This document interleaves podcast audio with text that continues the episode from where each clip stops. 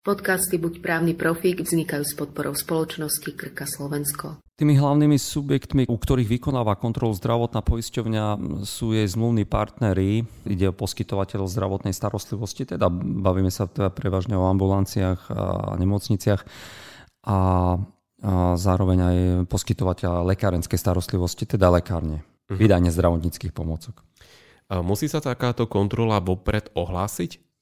Nemusí, nie je to nejakou je povinnosťou, často sa to deje, takže je to taká námatková kontrola, kde tá zdravotná poisťovňa cíti, že by bolo lepšie, keby prišla neohlásenie. A, a vo väčšine prípadov, ale je to pomerne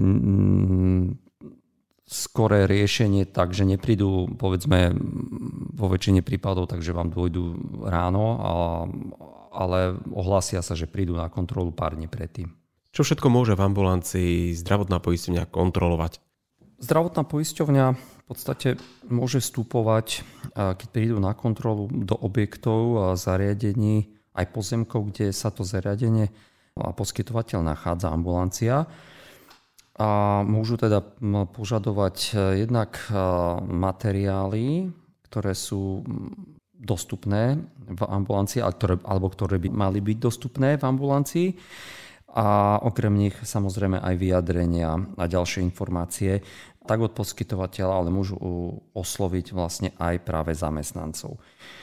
To znamená, oni majú právo nazerať to, či, ak ich zaujíma v podstate zdravotná dokumentácia, či to, čo aj vykazoval poskytovateľ zdravotnej starostlivosti, či reálne aj vykonal a teda poskytol tú zdravotnú starostlivosť e, pacientom a klientom zdravotnej poisťovne.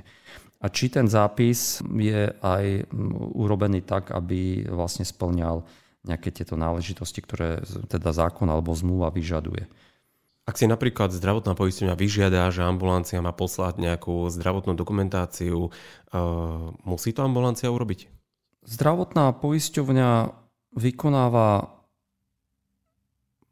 kontrolu na diálku. V podstate má k dispozícii elektronicky niektoré, alebo teda má dostupné e, to, čo je v podstate ako keby dostupné elektronicky, nemá fyzické veci od poskytovateľa zdravotnej starostlivosti, ale má zasielané niektoré časti poskytovateľom, ale zároveň má prístup e, po novom dá sa povedať po novom, aj do elektronickej zdravotnej knižky pacientov a podľa toho to vie nejakým spôsobom kontrolovať. Ale často sa deje práve tá kontrola osobná, kde vlastne fyzicky dovojdu kontrolóri a vyžadujú ďalšie skutočnosti, ktoré im nie sú nejakým spôsobom zrejme z toho, čo majú k dispozícii má vplyv na mm, kontrolu zo strany poisťovňa? Je to, akú zmluvu má tá daná ambulancia s ňou uzavretú?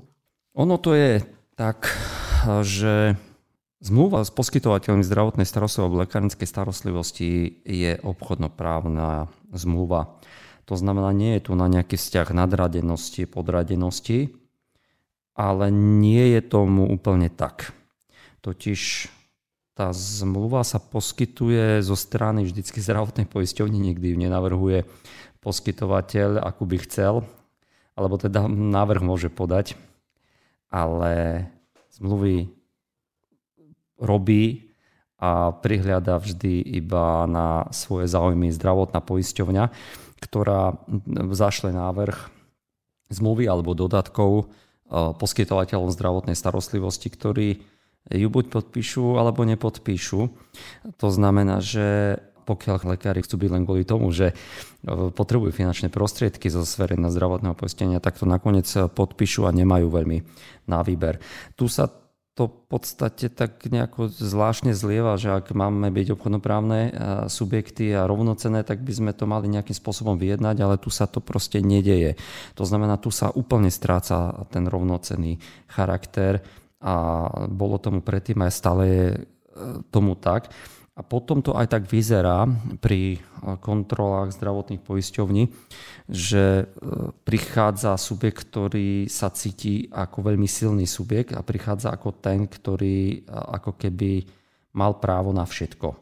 To znamená aj to konanie, kontrolórov z praxe, hovorím z praxe, pretože klienti mi práve to správanie kontrolov zdravotných poisťovní vlastne nejakým spôsobom približujú, je dosť spojené s tým, že prichádzajú s tým, že sa počí tomu poskytateľovi zdravotnej starostlivosti správajú tak trošku ako keby nadradené a cíti tam vlastne ten podtón toho, že ja som niekto a ja mám tu väčšie práva ako ty. A teraz e, zoberme si tú druhú stránku veci, že ten poskytovateľ zdravotnej starostlivosti e, si uvedomuje to, že ona mu dáva zmluvu a že mu tú zmluvu v podstate ako keby nemusela úplne dať, hlavne špecialistom.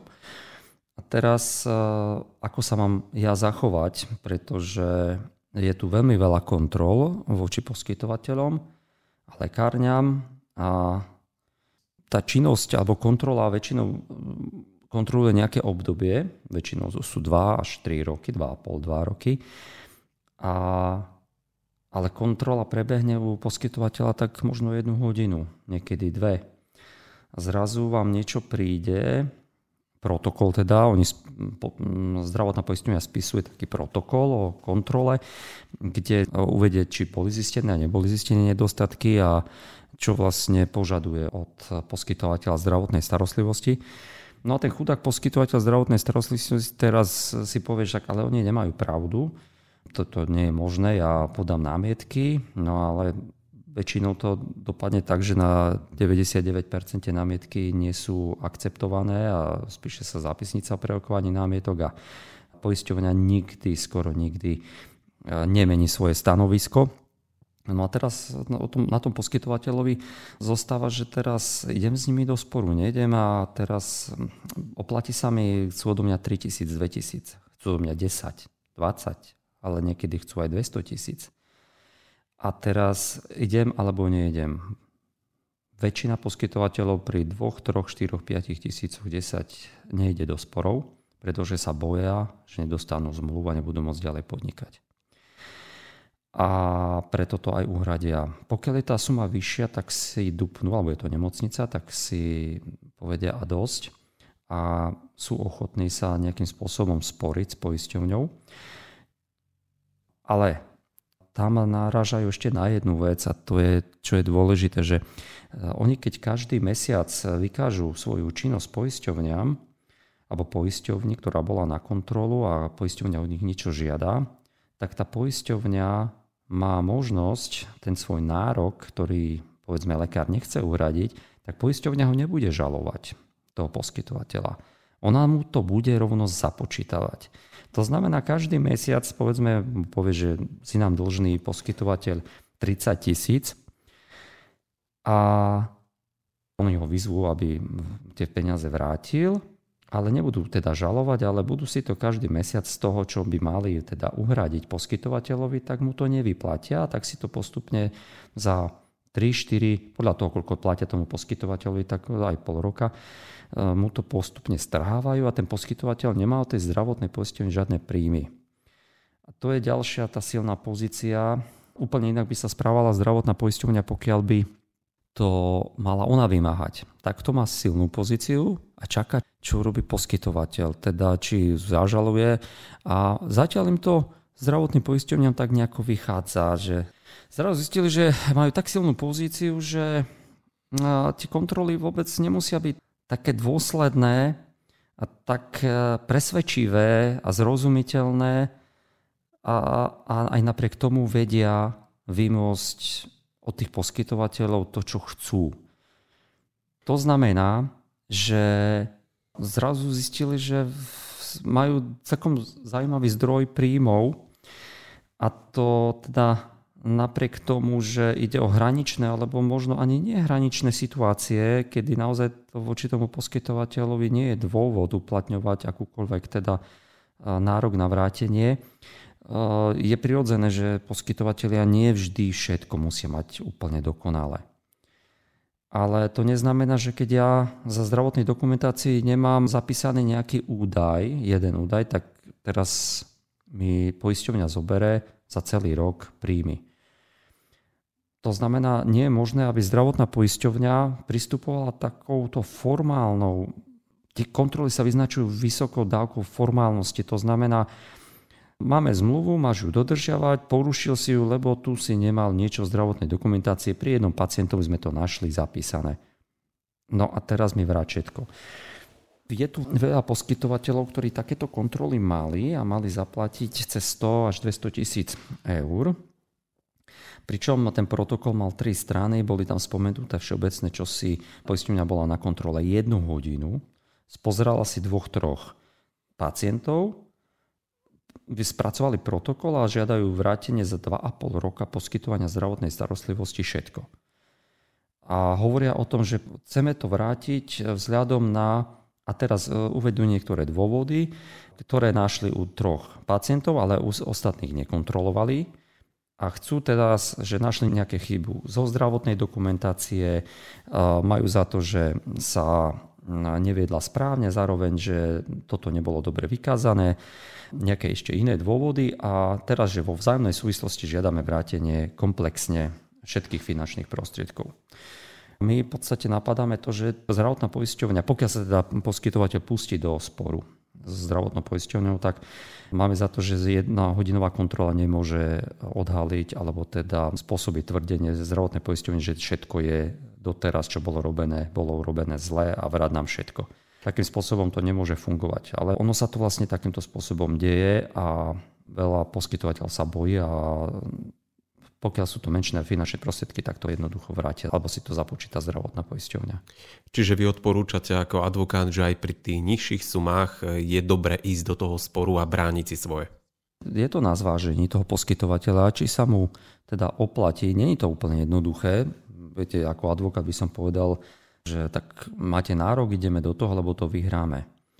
Ale on si musí spočítať to, že aj treba platiť toho advokáta. To je len jedna vec ale na druhej strane naozaj, či sa mu viacero alebo u klientov sa stalo to, že keď mal spor so zdravotnou poisťovňou, tak potom na niektorú činnosť e, napríklad nedostal zmluvu špecialista. Lebo vraj minimálna sieť e, poskytovateľov je naplnená. Hoci poskytovateľ má pacientov od rana do večera a teda nie je teda nejaký dôvod tvrdiť niečo také. To znamená, že nie je to jednoduché, aby, je to na rozhodnutí samozrejme toho poskytovateľa, ale týmto spôsobom dávame krídla zdravotným poisťovňam na to, aby si svojvoľne uplatňovali v podstate nároky, ktorým nepatria. Potom to aj spôsobuje to, že sa cítia veľmi silne aj tí zamestnanci zdravotných poisťovní, ktorí chodia na kontrolu, tak e, cítia tú pozíciu sily keď im nikto nebude odporovať, a tak to bude takto vyzerať, ako to vyzerajú tie kontroly. Tam by som napríklad e, si dával veľký pozor v tom, že často sa stáva, že klient im niečo, kým príde za mnou, tak e, im aj niečo podpíše. Oni tak niekedy povedia, dobre, dobre, však tu nemáte, to není problém, mi to podpíšte na papier, že odstraníte tieto nezrovnalosti, že nie sú dobré No a poskytovateľ v záujme toho, tak dobre, tak to odstránim a že nie je to dobré. No ale potom si vlastne už ako keby uznával, že niečo nerobí dobre. To znamená, ja by som nepodpisoval zdravotné poisťovne, pretože dosť často sa stáva, že priamo kontrolóri diktujú, čo má vlastnou rukou napísať, dokonca nielen poskytovateľ, ale nejaký alebo zamestnanec, že toto je jeho vyjadrenie. Na to by som si dal pozor, aby to, čo majú zamestnanci alebo mali, budú poskytovať, aby som bol prítomný pri tom a aby nepodpisoval niečo, čo im nadoktujú kontroly zdravotné poisťovne, pretože vo väčšine prípadov, no ne vo väčšine, v podstate sa mi stalo, že to bolo 100% to potom poisťovňa len zneužíva takéto papiere napísané, alebo teda rukou napísané nejaké vyjadrenia počas kontroly. Je to slabá chvíľka, treba si nechať čas na rozmyslenie, to, čo od vás požadujú alebo chcú od vás vyjadrenie, nemusíte, nie je to napísané, že to okamžite musíte podať. Kľudne si zoberte čas, spýtajte sa právnika, zavolajte si právnika, porozmýšľajte a tak vyjadrenie dávajte. Podcasty Buď právny profík vznikajú s podporou spoločnosti Krka Slovensko.